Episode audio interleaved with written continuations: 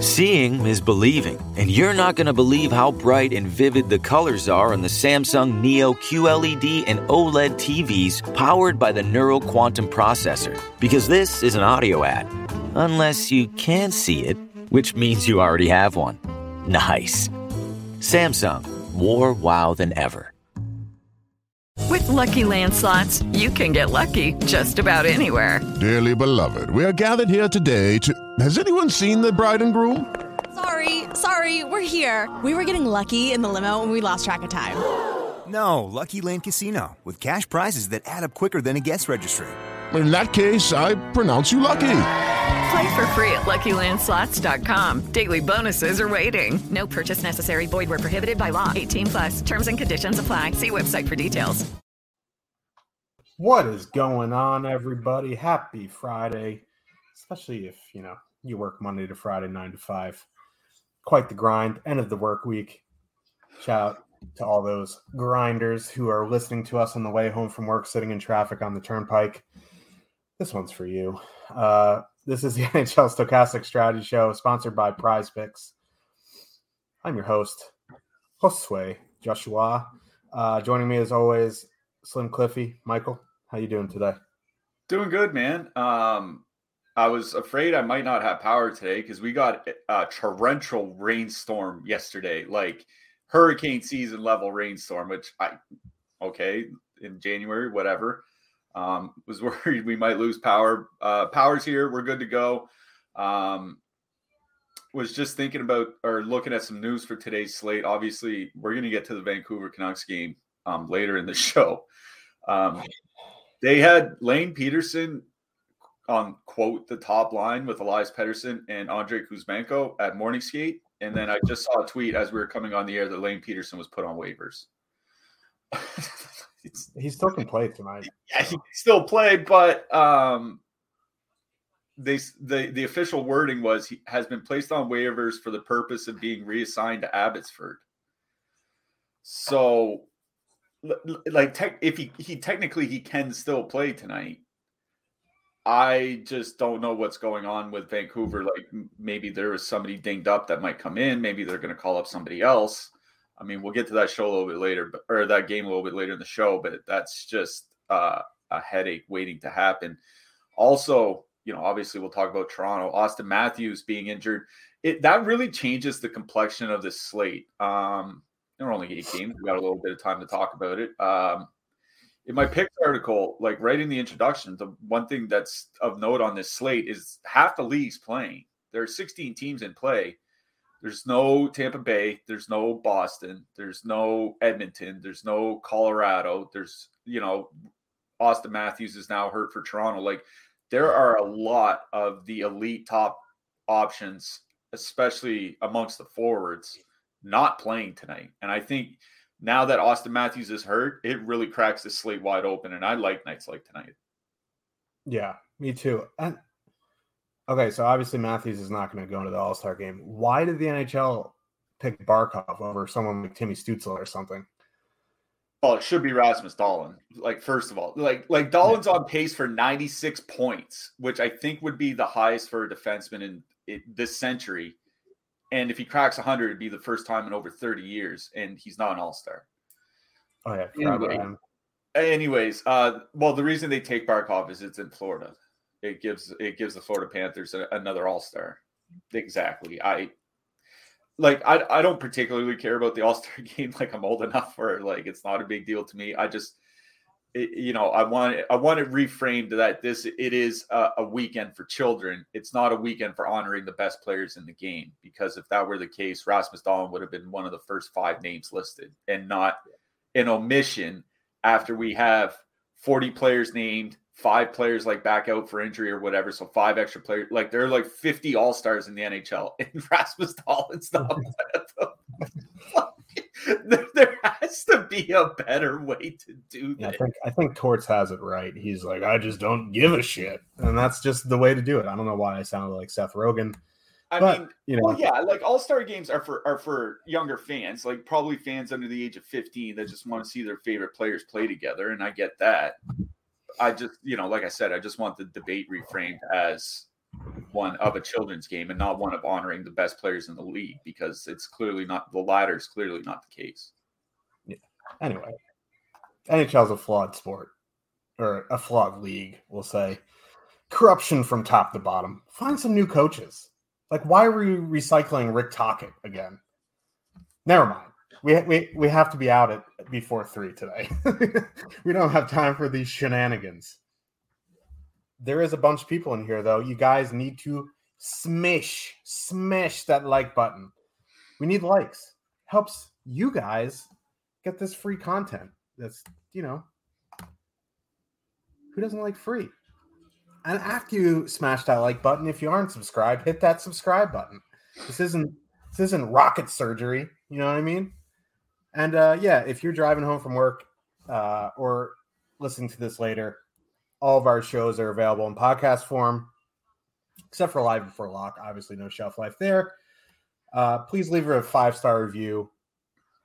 It helps us out as well. Shout out to PrizePicks. We have a nice deal for you guys a little bit later in the show. Let's hop into this slate. Let's try to decipher this madness and see what we come up with, shall we? Ottawa Senators with a 2.6 total heading into Toronto. The Maple Leafs have a 3.5 total. Anton Forsberg, Matt Murray confirmed. Obviously, the Leafs total has gone down. It was 3.8 this morning. Matthews ruled out, down to a 3.5. Josh Norris also out for the season.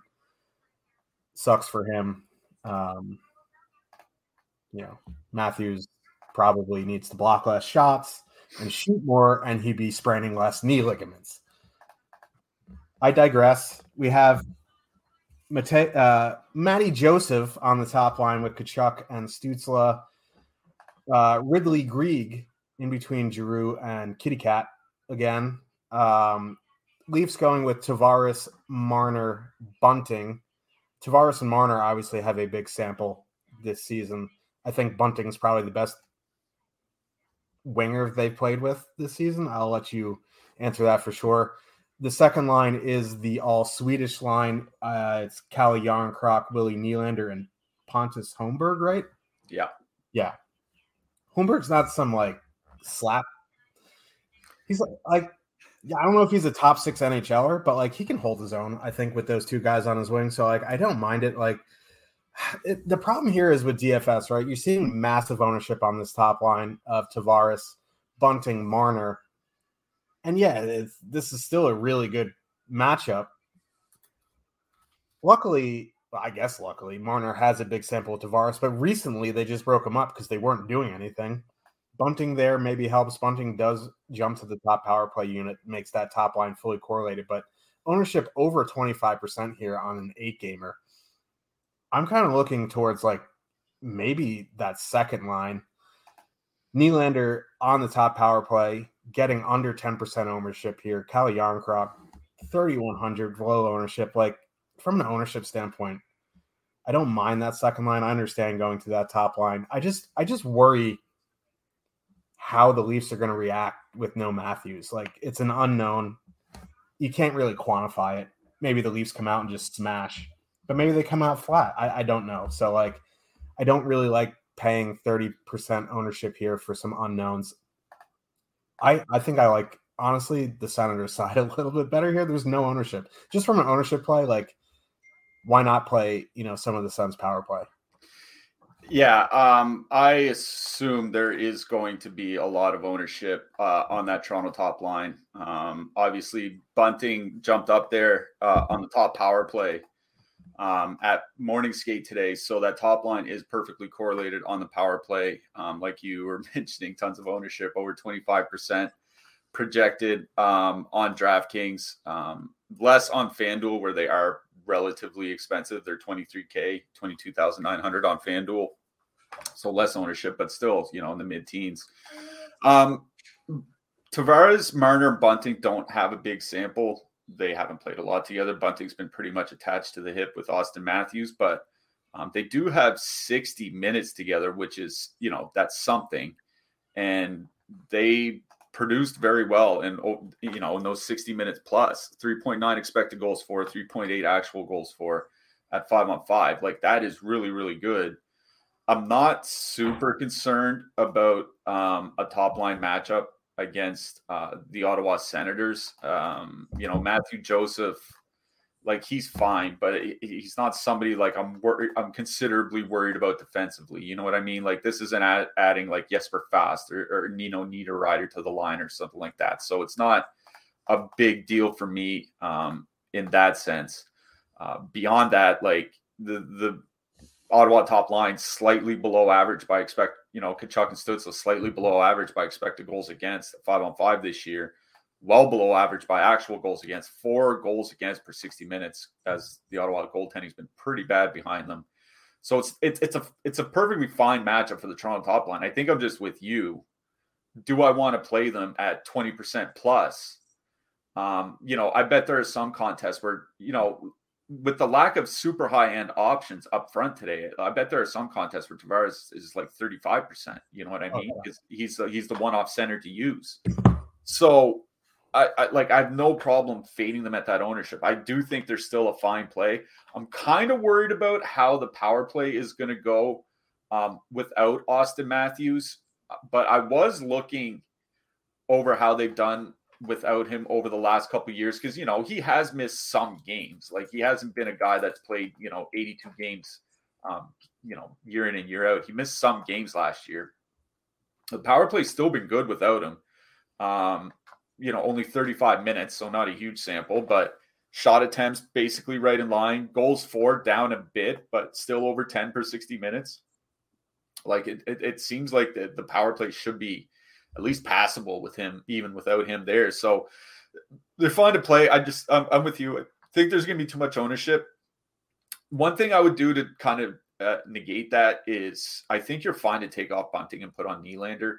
They're not going to just stick with these 4 lines and just roll line 1, 2, 3, 4, 1, 2, 3. That's not the way it's going to go. There are going to be some shifts where Nylander jumps on the top line. There are going to be some shifts where Nylander jumps on the third line.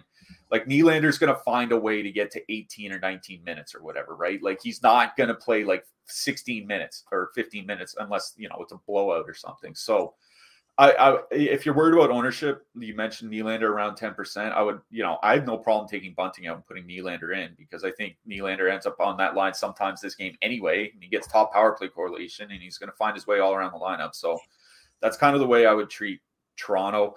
I do think Toronto 3 is kind of interesting. Like, they, you know, Engvall and Kampf don't really have bad numbers together, and I suspect they're going to get a little bit more ice time here. Like, I don't think Pontus Holmberg is going to step in and play 17 minutes a game like Tavares was. You know what I mean? So I think Toronto 3 could see a small bump here. I wouldn't force the need to with the lack of expensive options on the slate today, but like a one-off Engvall, one-off Kampf, something like that, I think is perfectly fine here as a salary-saving option. On the Ottawa side, there's not a whole lot on the Toronto end that really worries me from a matchup perspective. It would just be that Toronto third line, because they do play pretty well defensively at times. Like, I'm not worried about Holmberg and Järnkrok being like an elite defensive duo or something like that. So I'm fine with Ottawa across the board. I would probably just go to Tkachuk and Stützle. You know, Stützle's going to play 20-plus minutes. You know, Kachuk's going to play around 18. They generate a ton of offense. Their only problem is their league average shooting at 5-on-5. Like, if they can ever improve on that, they're going to post like great offensive numbers. So, I would go with Tkachuk and Stützle. Like, the Toronto power plays, it's not bad, but it's not elite or anything. Like, it's not like a Dallas or a Carolina or something like that. So, no problem with going with Tkachuk, Stützle. You know, leave on Joseph if you want to keep it cheap, or, you know, throw on, you know, DeBrincat, or dip all the way down and add Batherson or something like that. I think that's perfectly fine. It would be power play players that would focus on both sides here, though I do like that Toronto third line and parts of that third line a little bit. Yeah, I was just looking at Stützle's minutes. His last 15 games, he was under 20 minutes once, and he played 19 and a half. And he got as high as 26. I think his first game back from injury, he played like 26 minutes or something like that. Like, this guy gets leaned on heavily, especially with Josh Norris out again. Yeah, so like, he's getting 20 to 26 minutes. Like, more realistically, 20 to 23 minutes tonight. So yeah, there's nothing really on the Leaf side, like to mention, that's gonna deter me from getting low-owned Senators in my lineup if that's the route I choose. Matt Murray doesn't really scare me as well. So, yeah, like, all things considered, yeah, I like the Leafs better, but, you know, I don't mind low-owned Sens here. And on the Leafs side, like, I think Willie Nylander as a one-off is a nice way to get some lower-ish owned Leaf exposure, so I don't mind that. Let's move on to the next one. Trending towards a 7 over-under here. Los Angeles Kings with a 3.2 total heading into Florida. The Panthers have a 3.6 total. Phoenix Copley is confirmed. I think Alex Lyon is probable. Yeah. He is just not it, baby. I think Sam Bennett's still out. I don't think so. Oh, he's back? Yeah, he was at practice yesterday. Oh, I couldn't believe it. Man, that injury looked really bad. Yeah, I thought it was like, hey, he might be done for the season type of thing. Yeah. He missed it because he was injured Monday, and then I think he injured Tuesday, missed Wednesday. But he was at practice yesterday. Yeah, so if he's in, he slides in between Tkachuk and Verhaeghe. That is a line that, you know, we both really like. I think it's a nice pivot off that very chalky Barkov line. The Bennett line, they just been better. They just haven't shot. Their shooting percentage is an issue. But, like, you know, they can figure out in one game. You know what I mean? On the King side, like, if Leon's in net, I think there is a lot to consider on the Kings. I think you can go to the Kopitar-Kempe line just because you get two guys on the top power play and the Panthers take a ton of penalties. I think you can go to the third line with Fiala and Jarrett Anderson Dolan. Two of them are on the top power play unit, and they're even cheaper. You know, you can leave Blake Lizotte if you not, or you can just play their best line, is Dano, Iafallo, and Arvidsson. Like, yeah, Panthers take a ton of penalties, but they're also not very good defensively 5-on-5. So I think besides maybe the Columbus-Vancouver game, I think this is the game where I have the most interest on both sides.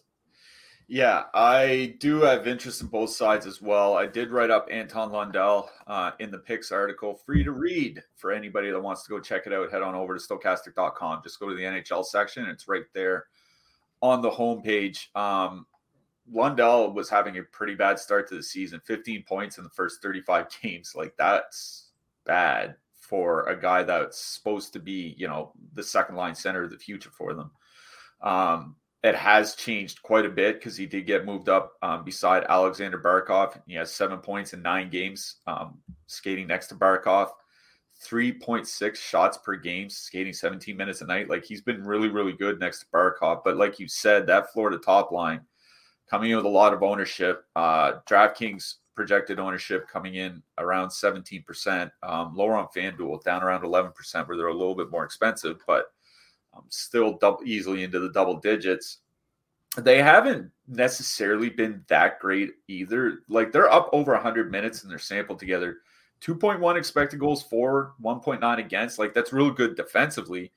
2.4 actual goals for. Like, expected goals and actual goals are both below average. That Barkov, Lundell, Reinhardt line.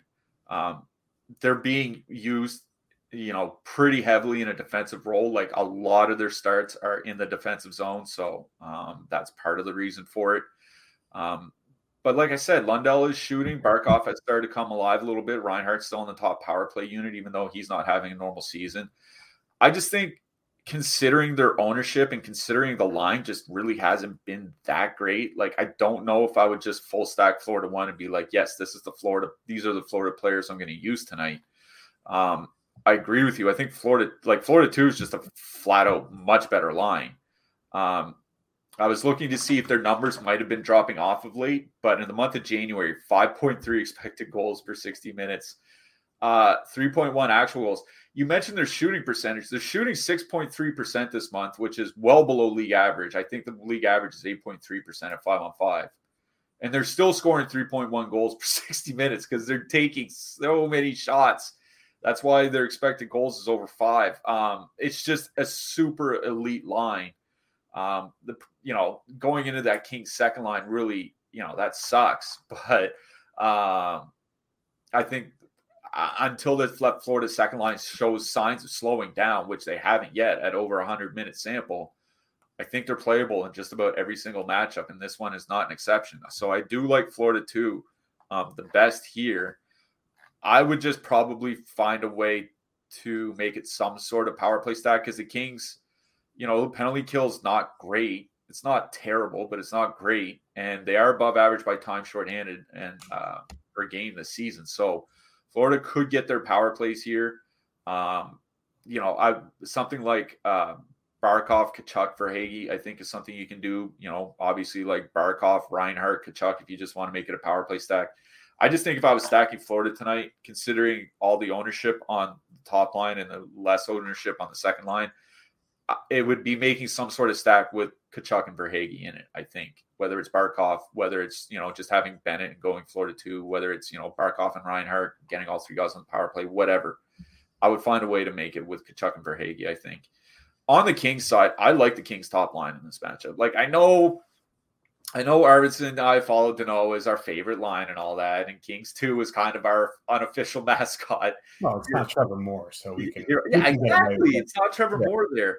But the Kings top line has been pretty good with Quentin Byfield there. 2.8 expected goals for per 60, 2.1 against, 3.6 actual goals for. So they're actually scoring, which is something that the top line had struggled with, even with Kevin Fiala there. You know, I think it's a tough matchup going into Florida 1, but Florida is the most penalized team in the league. You get Kopitar and Kempe on the top power play unit. Byfield, like I think he has 13 shots or something in his last 5 games. Like he's getting involved offensively. He's not on the top power play unit, but he's getting involved and he's playing 15-ish minutes. That's fine for $3,500. I like the Kings top line here. I agree with you. I think the third line is in play as well. Fiala, Anderson, Dolan, Lizotte. And as I mentioned, Florida takes a ton of penalties. Anderson, Dolan, and Fiala both on the top power play unit. I think that's one of like the depth lines you can use if you're paying up super expensive elsewhere. Like if you're making a super expensive Ottawa stack or super expensive Dallas stack or something like that. I think Los Angeles 3 is one of the fillers you can use, but it's Kings 1 and Florida 2 I like best here. Yeah. Went to full screen there by accident and my head looks even bigger. But yeah, no, like I think if you're not a Byfield stan, like the Kings have just a load of prospects and he's one of them. He's looked better since he's gotten up there. So I think you can leave him in if you want to take him off and put him Fiala, take him off, put him Jared, Anderson, Dolan. I think that's fine as well. But yeah, this is a interesting game and probably one you need some of both sides. Let's move on to the next one. Go from peak nitrous to a sludge fest. Detroit Red Wings with a 2.5 total heading into New York. There's no worse place than going to Long Island.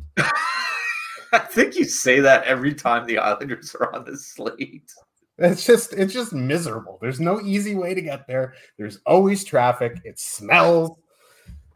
Anyway, Magnus Hellberg is probable. They're back-to-back on the road, and Ville Husso went last night. Ilya Sorokin is confirmed.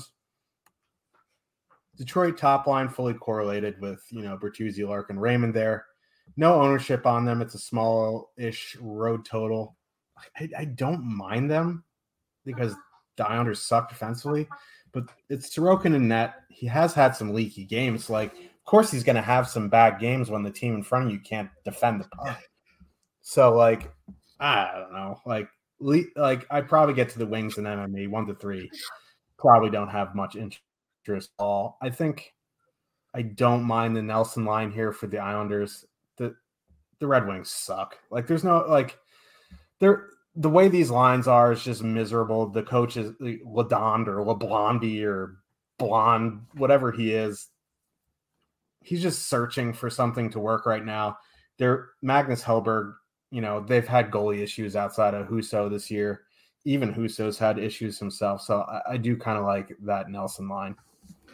Yeah, the thing with Detroit is there's just no ownership on them, right? Like that Larkin, Raymond, Bertuzzi line, the projected ownership right now on DraftKings is 0.5%. Higher on FanDuel because they're a pretty cheap line to stack on, perfectly correlated line to stack on FanDuel, but still only 2.5%. And it's like you mentioned, Sorokin's had some bad games. I think part of it is because this team isn't very good defensively. I mean, I think Adam Pellet coming back, obviously, I think helps quite a bit. But then you lose Noah Dobson, so it's like, do you really gain anything? So that Detroit line coming with no ownership, perfectly correlated. I think that's playable. You know, they have been generating offense. Like, that top line's up to 90 minutes together, nearly 90 minutes with Bertuzzi there. 2.9 expected goals for, 2.7 against. Problem is they're shooting 3.5%. Does that turn around against Ilya Sorokin? Seems like it might last one more game, but I'm not playing Detroit in 1-3 or anything like that.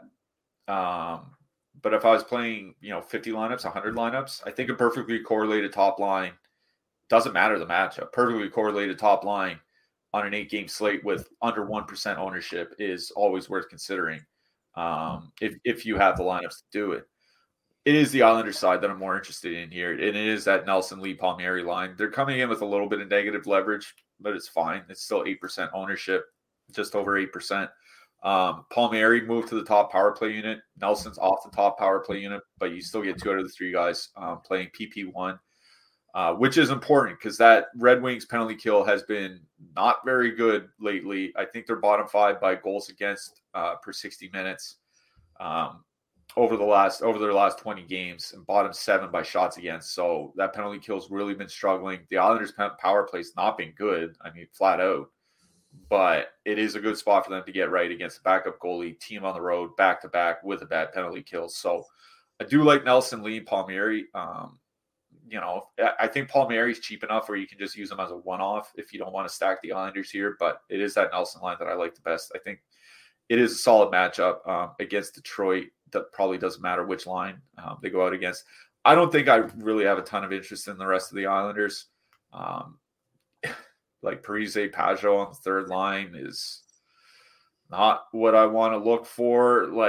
You know what I mean? Like, I think I would probably rather just play like Ottawa 3 or Toronto 3 or something like that, or Kings 3. Barzal playing with Beauvillier and Cizikas, like Barzal and Beauvillier, well underwater by expected goal share when skating together this year. Like, I don't think that's a very good line. So I'll just take the line that I think is both playing the best, has better numbers together, and I think has a better chance of staying together all game. And that's Nelson Lee and Palmieri. Just watch the ownership. It might come in around 10%. That might be a little bit high for some people, but I think it's just fine in this matchup. Yeah.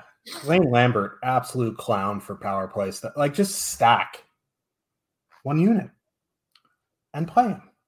Why are you putting Galaxy branding your best players onto a different unit? Matthew Barzal's played with everyone and the kitchen sink this season. Just put him with somebody and leave him there. Islanders suck. Long Island sucks. Eat Arby's. Anyway. You can get 2 free months of Stokastic Plus Platinum, and your first bet is covered up to $1,000 in first bet insurance when you sign up, make a deposit, make your first paid wager at BetMGM. Make sure to smash that link in the description below. That's how you can do it. You'll get step-by-step instructions. You have to make a Stokastic account. If you don't have one, which is free, you need to make a BetMGM account, obviously. If you're in a legal betting state, you should take advantage of this because 2 free months Stokastic Plus Platinum and $1,000 bet that's covered. And if the bet loses, you'll get back your bet and site credit equal to the amount of your first wager. So go sign up. Go bet like Bunting overs today. You know what I mean? Bunting to score a point, Bunting assist, Bunting power play point. Just do it. And just remember, legal age for gambling in most states is 21 plus. And if you or someone else you know has a gambling problem, call or text 1-800-GAMBLER. Let's move on to the next one. Another coach just Galaxy branding himself. Vegas Golden Knights with a 2.7 total heading into New York. The Rangers have a 3.2 total. Aiden Hill confirmed. Igor Shesterkin is probable. Gerard Gallant at least left the kids line together, who was easily their best line against the Leafs. Now, the other lines I have kind of an issue with, but I understand it's Panarin, Zibanejad, and VC. Seeing is believing, and you're not going to believe how bright and vivid the colors are on the Samsung Neo QLED and OLED TVs powered by the Neural Quantum Processor. Because this is an audio ad. Unless you can see it, which means you already have one. Nice. Samsung. More wow than ever. Okay, round two. Name something that's not boring. A laundry? Ooh, a book club. Computer solitaire, huh? Ah, oh, sorry. We were looking for Chumba Casino. That's right. ChumbaCasino.com has over 100 casino-style games. Join today and play for free for your chance to redeem some serious prizes. ChumbaCasino.com. No purchase necessary. Void where prohibited by law. 18+ terms and conditions apply. See website for details. Like Panarin and Zibanejad just don't have good numbers at all together. Kreider, Zibanejad, and VC have very good numbers together, but Kreider probably had his worst game of the season against the Leafs, so Kreider gets moved down to the second line with Trocheck and Barclay Goodrow, who should be on the fourth line. Really, he should be in Siberia, but you know he's on the team on one of the worst contracts in the NHL, and he's in the top six, so kill me. I think I'm just going to go back to the kids here. They've started to get a bit more minutes, like Lafreniere and Kako just have so much more confidence when they're playing with Philip Hedl. Philip Hedel's having an excellent season considering he doesn't get any power play time. So yeah, I'm going back to the kids here. The other two lines don't really interest me. If you want to take bits and pieces for the power play, I think that's fine. On the Vegas side, Shea Theodore is back. Jake is rejoicing. Gets top line Taylor Hall yesterday. Gets Shea Theodore today. How can he lose? Stay tuned. We'll find out. I don't really have too much interest in Vegas tonight. Yeah, I'm glad you brought up that point about Panarin and Zibanejad because they just have not been good together. Like this year, they're up to 135 minutes without Chris Kreider on the line with them. 1.7 expected goals for, 1.9 actual goals for. Like that's just terrible offensive numbers. You look last year they had almost 125 minutes together, 2.5 expected goals for, 2.5 actual goals for. Like they just don't mesh. They mesh on the power play, but at even strength, it's an absolute wrong show. It's like 25% more offense this year than last year, or last year than this year, and last year was still below average. Like, that's how bad they've been together this year. I do not know why they're skating together. But they are, and it also makes it an easy fate. I mean, anything can happen. Like, I don't want to say anything can happen. There are a lot of things that can happen in a single night of NHL. Like, as our chat brought up a little bit earlier, you just have to look at the late games last night. Arizona blasting St. Louis, Anaheim going into Colorado and beating Colorado by 2 goals. You know, things like that happen in the NHL all the time. But we have a pretty meaningful sample, like 260 minutes of Kreider and Zibanejad and Panarin. They just don't have the eye test. They don't have the numbers. Test. There's nothing. Even if you're not an analytical person, you watch the games. Like these people suck. Yeah. So I you know, if you want to play them. But they're coming in with negative leverage by the Top Stacks tool. I'm not convinced that they're going to stay together all game. And they just have bad offensive numbers together. Like, I think it's a pretty easy fade to not play the Rangers top line. Then you get to the Rangers second line. Do I want to play a line with Barclay Goodrow on it? It's like a pretty quick no.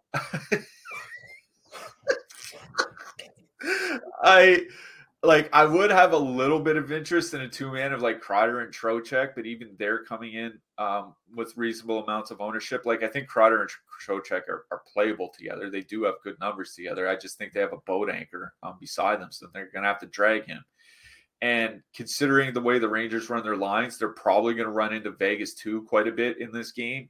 And that Vegas 2 line, for as much as they're struggling offensively, they're still really, really good defensively.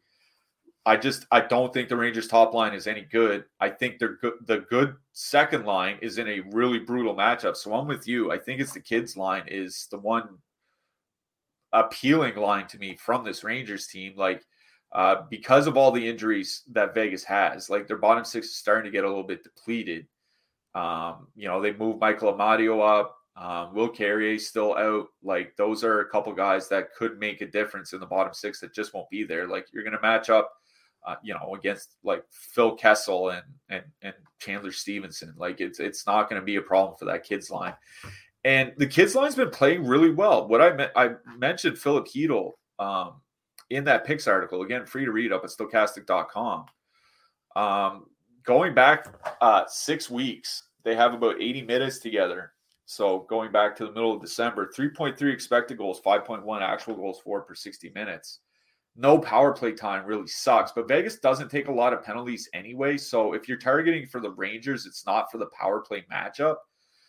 I don't know if I'd full stack the kids line because I have concerns like that they could score like 3 goals all at even strength or something like that. But a two-man of like Hedel and Kako or Hedel and Lafreniere, like Hedel and one of the wingers, I think is perfectly viable here. On the Vegas side, the only line I'd have some interest in is that Vegas second line. But they have had some pretty brutal offensive numbers for well over a month now. I imagine they're probably going to have to get some more ice time here. I think they're a reasonable ownership play, but they're kind of in that Detroit top line boat. It's like if I was playing 100 lineups, maybe I'd have 2 or 3 in a single entry. I don't think I'm going to get down that far. Yeah. It's just, I don't know. Vegas just so banged up. It's just hard to play them. San Jose Sharks with a 2.5 total heading into Carolina. The Hurricanes have a 3.9 total. James Reimer is confirmed. Antti Raanta is probable. Kevin LeBanc came back last game, slotted in with Timo Meier and Tomas Hertl. That definitely helps that line. That would be the line that I would want to play from the Sharks if I played Sharks. I'm not sure I want to play the Sharks in 1-3. If you get to them in MME, I think that's fine. This is a Carolina game, and boy, does that top line have a lot of ownership. Over 20% on Aho, Jarvis, Teravainen. I think if that's the case, I'm going down to Svechnikov, Stasny, Netchis. They've still been pretty good. Svechnikov, Netchis, very good two-man there. Their prices have come down a little bit. Like, Foss, Staal, Martinook are going to take that Hertl Meier line, so, like, there's going to be no resistance for either the Aho or the Stasny lines. I'm just going to the lower ownership here. Yeah, I don't think Paul Stasny is going to be on that line. They moved Jesperi Kotkaniemi up there in their last game, and I don't think they had morning skate today. But I was reading one of the articles from one of their beat writers, and they had Kotkaniemi projected between Natchez and Svechnikov. I think that's important to note for a couple reasons. One, I think Stasny had started to run out of steam a little bit. I think he's my age, which is kind of like our age, which is funny to say because it was like, oh, he's getting old. Like, he can't really go for like 18 minutes a night or anything anymore. And he's like, well, I can't really do that either. I can't even walk up my stairs. So the reason why it could make a huge difference is Jesperi Kotkaniemi, his offensive impacts in the NHL this year are awful. Terrible, absolutely abysmal offensive impacts from Kotkaniemi so far this season at even strength. By far the worst on the team. Like, his negative impact offensively is almost 3 times larger than the next closest Carolina forward. Like, that's how bad he's been offensively. If you look league wide, he's in the bottom 5 of regular forwards, and there are over 300 forwards in that sample. Kotkaniemi is terrible offensively. There's just no way around it. I think that he has good offensive skills. He just hasn't reached that level yet.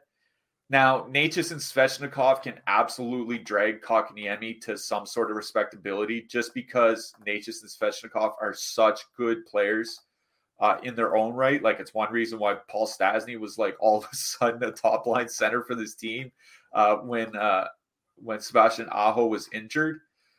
But when Svechnikov and Natchez have Kotkaniemi as their center, 2.6 expected goals for per 60 minutes, 2.7 actual goals. When they don't have them, over 4 expected goals for, 3.1 actual goals. So goals for go up, however you want to dice it, probably about 16, 17%.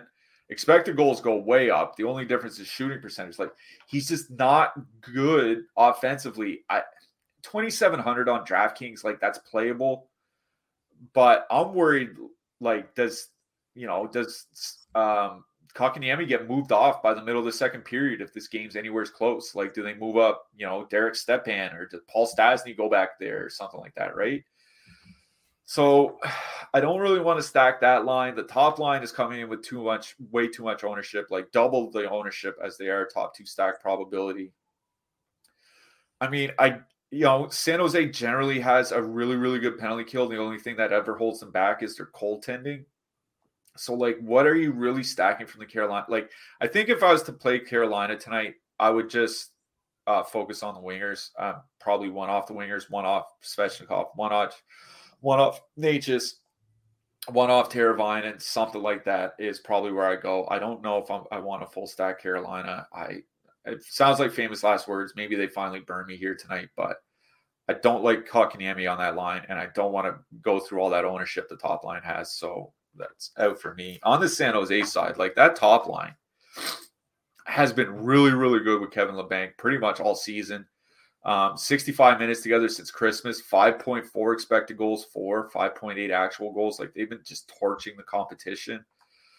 Of all the, like, road lines that are coming in with almost no ownership, like, we talked about Detroit 1, we talked about that Vegas second line a little bit earlier, Ottawa coming in with no ownership.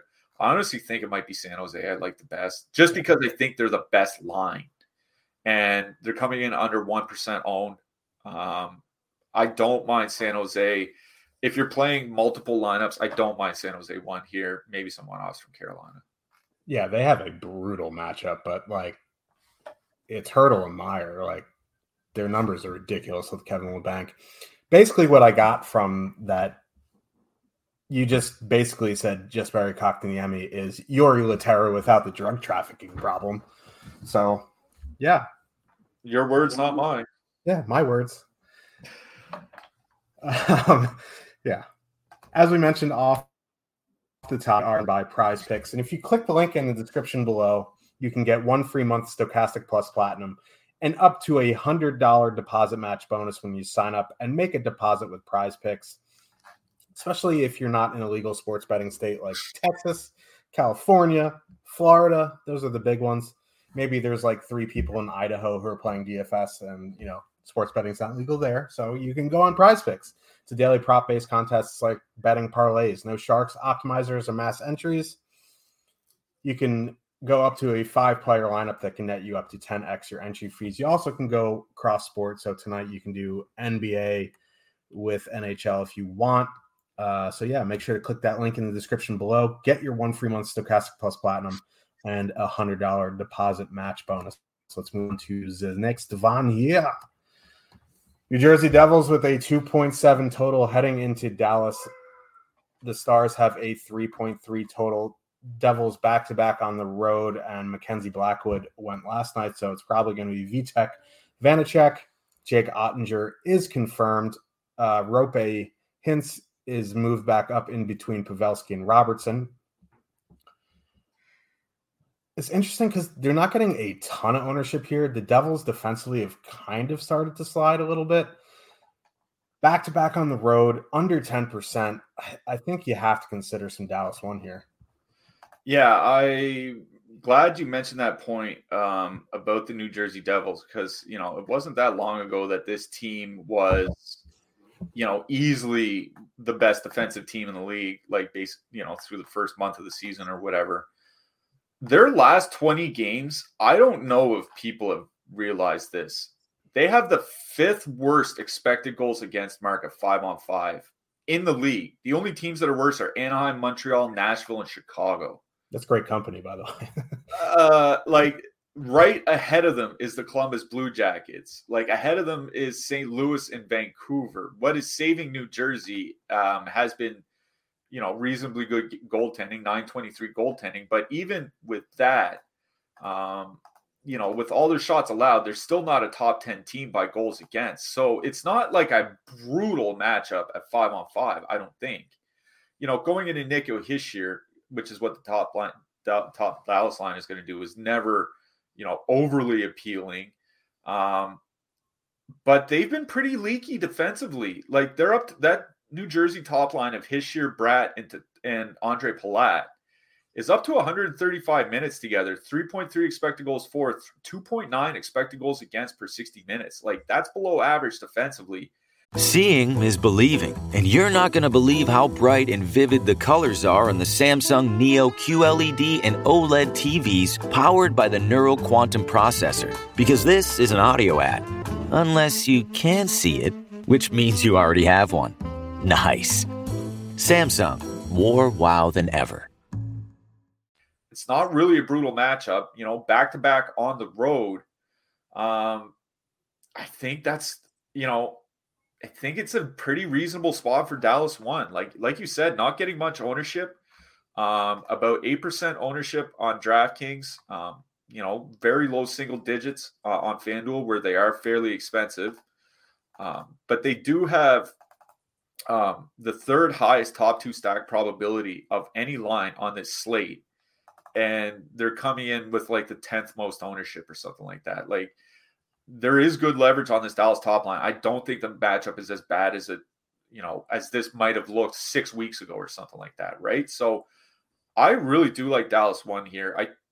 I don't want to say they're flat out my favorite top line on this slate, but if they're not number one, they're certainly in the top three, and I don't think they're third. So I do like Dallas one here. I think if you want to mix it up a little bit, like Joe Pavelski hasn't been getting super involved offensively, only 16 shots in his last 10 games. I think you can leave him off if you want to add like a Miro Heiskanen or you know, throw on Jamie Benn for the power play or something like that. But, you know, just leaving Pavelski there, I think is fine. But it is Dallas one that I really, really do like in this matchup. Dallas 3 is kind of interesting as well. Ben Johnston and Delandria, they also have fair, reasonably good offensive numbers this season. The New Jersey bottom six has really been struggling, so I think it's a matchup that could favor Dallas 3. So I don't even mind like a two-man of like Johnston and Ben or Delandria and Ben or something like that. So that's where I'm at on Dallas. On the New Jersey side, the Dallas top line itself hasn't been that great defensively, and if the New Jersey top line has struggled defensively, they've still been pretty good offensively, 3.3 expected goals for, 3.2 actual goals for. So I do like the New Jersey top line here as well. I kind of like both top lines in this matchup. You know, it's just what you want to pay for. I think all things considered, I would take Dallas 1, but I think New Jersey 1 is very much in play here. Not sure I'd dip down to Hughes, Sharangovich, and Zetterlund, but you know, Jack Hughes certainly always in play, no matter who he's playing with. Yeah, if you like Jack, the price is the problem, right? Jack Hughes, 8,600, back-to-back on the road, when you can just put in Jason Robertson for 8,400 at home. You know what I mean? Wyatt Johnston has quietly been very, very good the last month. So, yeah, I do like Dallas 3 as a filler as well. Let's move on to the People's main event. It's my main event anyway. The Columbus Blue Jackets with a 3 total heading into Vancouver. The Chemtrails have a 3.9 total. Elvis Merzlikins and Colin Delia are probable. Your guess is as good as mine, buddy, with those Canucks lines. Yeah, Rick Tocchet started lines the last game. I don't think anyone played more than a handful of shifts together, like all game. So who knows? I mean, there's not like, I guess there is some ownership here. Like JT Miller is close to 20%. Kuzmenko, Pedersen are above 15%. You know what I mean? So like, I guess you can concentrate on the power play guys and hope that they do get some 5-on-5 time together. But like the Blue Jackets, for as bad as they are defensively, don't take a ton of penalties. So like, I guess you can hope that Pedersen and Kuzmenko are together. Horvat And I don't even know. Like, I think you can one-off Bo Horvat. On the flip side, Columbus won here, coming in about 10%. They have a massive projection here. Canucks are awful defensively. Tocchet doesn't care about defense. Like, maybe he does, but he doesn't know how to coach it. So, yeah, I think I really like Columbus one here. Yeah, the only road team with a higher implied total today than Columbus is Los Angeles going into Florida, playing Alex Lyon. I think that kind of goes to show what people are expecting from Columbus here. And you're, a massive projection on Columbus one. You know, they have been playing pretty well with Boone Jenner there. Like, Jenner's been injured and all that, so there's not a huge sample recently. Going back over their last 60 minutes together, 6-0. 3.1 expected goals for, 3.1 actual goals for. They're all between 23 and 25 minutes in their last game, that overtime game against Edmonton. Now, maybe they added a minute or two because of the overtime, but that's still, you know, between like 21 and 23 minutes. That's heavy, heavy usage. Vancouver, I think the thing that's worth noting is they're not taking a ton of penalties of late. Their power play opportunities given up per game has gone down as the season is worn on, especially over the last month or so. But you're not stacking Columbus for their power play prowess, right? Like, you're not using Columbus because they're Colorado or you know, something like that. So I'm not worried about any matchup on the Vancouver side, especially if they do use Besser and Horvat together, Besser and Horvat and Mikheyev together, basically league average by expected goals against. I think that's going to be shutdown line. You know, a league average shutdown line doesn't worry me against Patrick Laine and Johnny Gaudreau, and then you mix in the bad penalty kill. I think it's a pretty good matchup for Columbus one. That would be my other favorite, I think, top line, along with the Dallas top line here on this slate. I really do like the way they play together. You know, I wrote a Patrick Laine in that Picks article. The thing that I mentioned is, like, there are, like, any player can break open a slate on any given night. If you asked me, like, name two players that are playing tonight that could just crack this slate wide open, one of them is Patrick Laine. You know, this guy can put up, you know, a hat trick with 9 shots, like nobody's business. Like, he has that upside to him, even in a down season for him. His 82 game paces this year are for over 35 goals and over 300 shots. Like, that's a down year. And, you know, there's certainly upside if Columbus ever gets their stuff together, let's say. So I do like Columbus one here. I don't think I would dip down into the Columbus depth. Like, I was noticing before we came on the air, it looks like Sillinger and Johnson are going to be playing with Kirill Marchenko. Not sure Sillinger is at the point where he can carry 2 rookie wingers because Gustav Nyquist is injured. So it's Columbus one or bust for me. On the Vancouver side, it's just Pedersen, Kuzmenko. As you mentioned, their last game, they got broken up in the third period. It's the only line that I have any sort of faith will actually stay together. Horvat's been playing some pretty heavy minutes under Tocchet. I think he's averaged 22 minutes in his first 2 games. So, I mean, maybe you want to get Horvat and Besser in there. But the Columbus penalty kill is starting to get a lot worse as the season's gone on. And I want to get guys on that top power play unit, and that's Pedersen and Kuzmenko. They played well together. It's just a matter of who's the third wheel going to be because, like we said, it looked like Lane Pederson, but then he got put on waivers. So that's kind of up in the air right now. But at the least, I like Pedersen and Kuzmenko. But I think it's Columbus one I like best in this game. Yep. There, let's move on to the last game of the night. Calgary Flames with a 3 total heading into Seattle. The Kraken have a 3.1 total. Calgary back-to-back on the road. Jacob Markstrom went last night. Got wrecked by the Blackhawks. Daniel Vladar in net. And our pal Party Marty, Senor Fiesta, Martin Jones in net for Seattle. Matty Beniers is hurt, so Ryan Donato is moving up. Did you say Ronaldo? What? Did you say Ronaldo? Not Ronaldo. Don't worry. Ronaldo does not play hockey. Probably doesn't even know how to ice skate. Maybe he does, but I think... He knows hockey. Okay. Anyway. He doesn't play. Okay. I think, like, with the lines that the way that they are, Tolvanen and Bjorkstrand, Yanni Gourde would be my go-to here. It's just like going against Calgary should be a tough matchup. We just saw the Flames, or the Blackhawks slice through them like warm butter. Now they get back-to-back on the road. Like, yeah, I guess, some Seattle stuff is in play. There's like other spots that I prefer in 1-3. If you get to Bjorkstrand, Tolvanen, Gord, I think that's fine. I just, I don't think they're going to be a priority for me. Maybe I get a one-off in there in my one lineup. Maybe not. On the Calgary side, like Martin Jones is just bad. So, like, you have to consider some of these Calgary lines, which are different. I don't like Coleman got moved up with Kadri and Huberdeau. Jacob Pelletier is with Backlund and Mangiapane. Like, that's how they ended the game. They're not going to skate today. It's back-to-back on the road. So that's another issue. You have to wait and see what they're going to be in warm-ups. Yeah. The thing about Coleman is like, he did get moved to a different line with Kadri and Huberdeau, but then he got put back with his normal line for the third period. Jacob Pelletier joined Kadri and Huberdeau.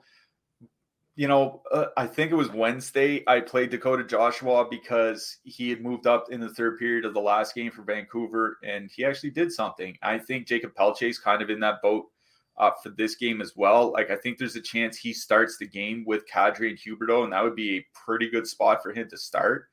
The problem is like, you don't really need like a super cheap one-off or super cheap line on this slate, right? Because there aren't a ton of expensive options.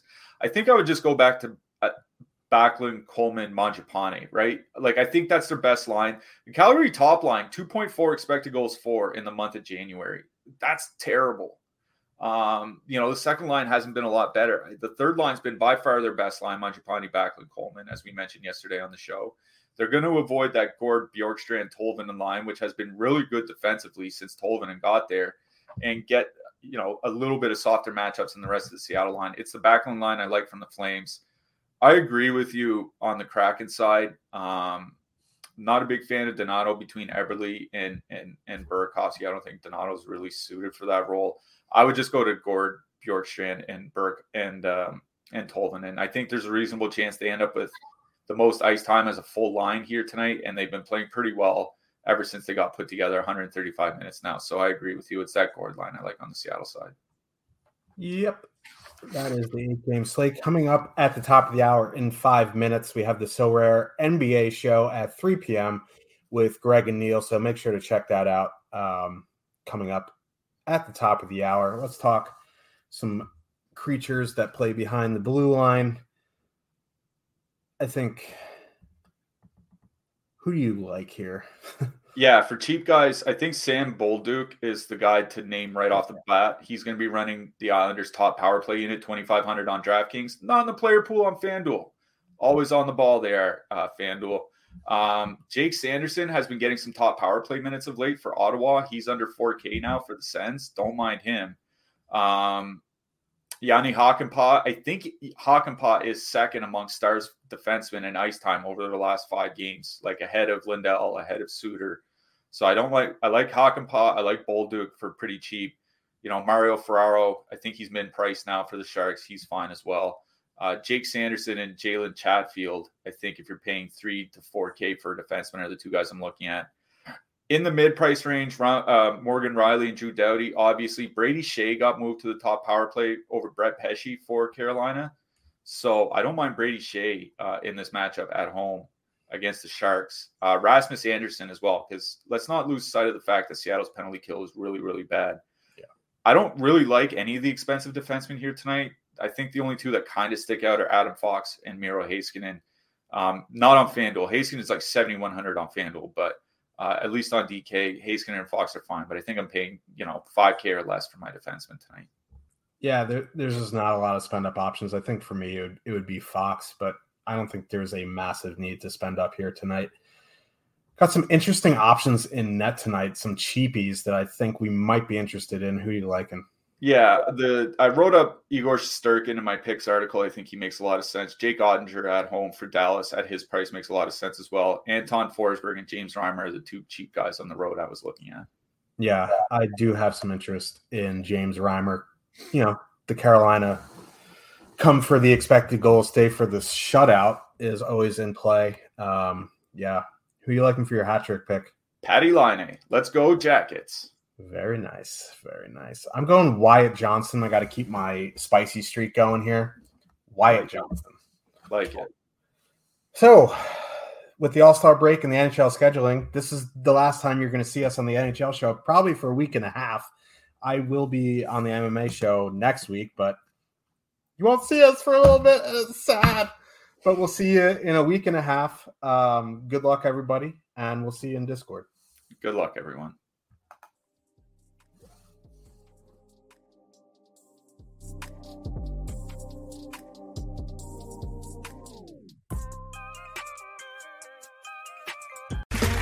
Okay, round two. Name something that's not boring. A laundry? Ooh, a book club. Computer solitaire, huh? Ah, oh, sorry. We were looking for Chumba Casino. That's right. ChumbaCasino.com has over 100 casino-style games. Join today and play for free for your chance to redeem some serious prizes. ChumbaCasino.com. No purchase necessary. Void where prohibited by law. 18+. Terms and conditions apply. See website for details. With the Lucky Land Slots, you can get lucky just about anywhere. This is your captain speaking. We've got clear runway and the weather's fine, but we're just going to circle up here a while and get lucky. No, nothing like that. It's just these cash prizes add up quick. So I suggest you sit back, keep your tray table upright, and start getting lucky. Play for free at LuckyLandSlots.com. Are you feeling lucky? No purchase necessary. Void where prohibited by law. 18+ terms and conditions apply. See website for details.